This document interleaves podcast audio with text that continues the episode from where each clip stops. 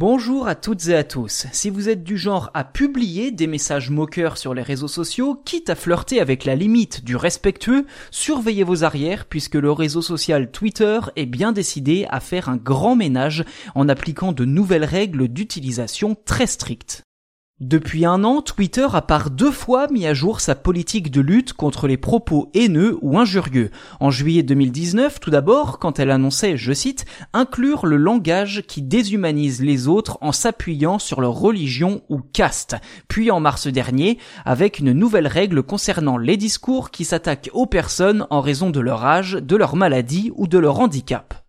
Et en cette fin d'année, c'est contre les discours insultant la race, l'ethnie ou l'origine nationale des utilisateurs que la plateforme part en croisade. Concrètement, Twitter annonce que les tweets de ce type seront immédiatement supprimés après signalement. En parallèle, l'entreprise utilisera des processus automatisés pour repérer les contenus haineux. Les utilisateurs publiant ce type de message à plusieurs reprises pourront tout simplement être bannis du site.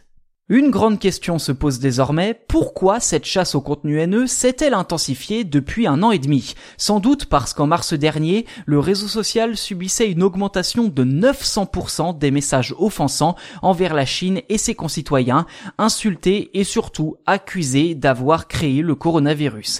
Reste désormais à savoir si la violence bien connue de Twitter s'estompera grâce à ces nouvelles mesures.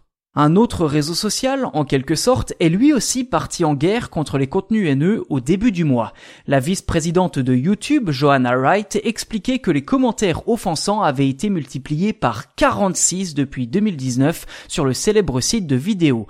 En réaction, la direction de YouTube a supprimé près de 2 millions de chaînes pour violation de sa politique d'utilisation rien qu'au dernier trimestre. Désormais, YouTube proposera de nouvelles manières de réguler les commentaires, notamment en avertissant les utilisateurs de rester respectueux, mais aussi en supprimant les messages suspects avant qu'ils n'apparaissent sur YouTube Studio, le bureau virtuel des créateurs.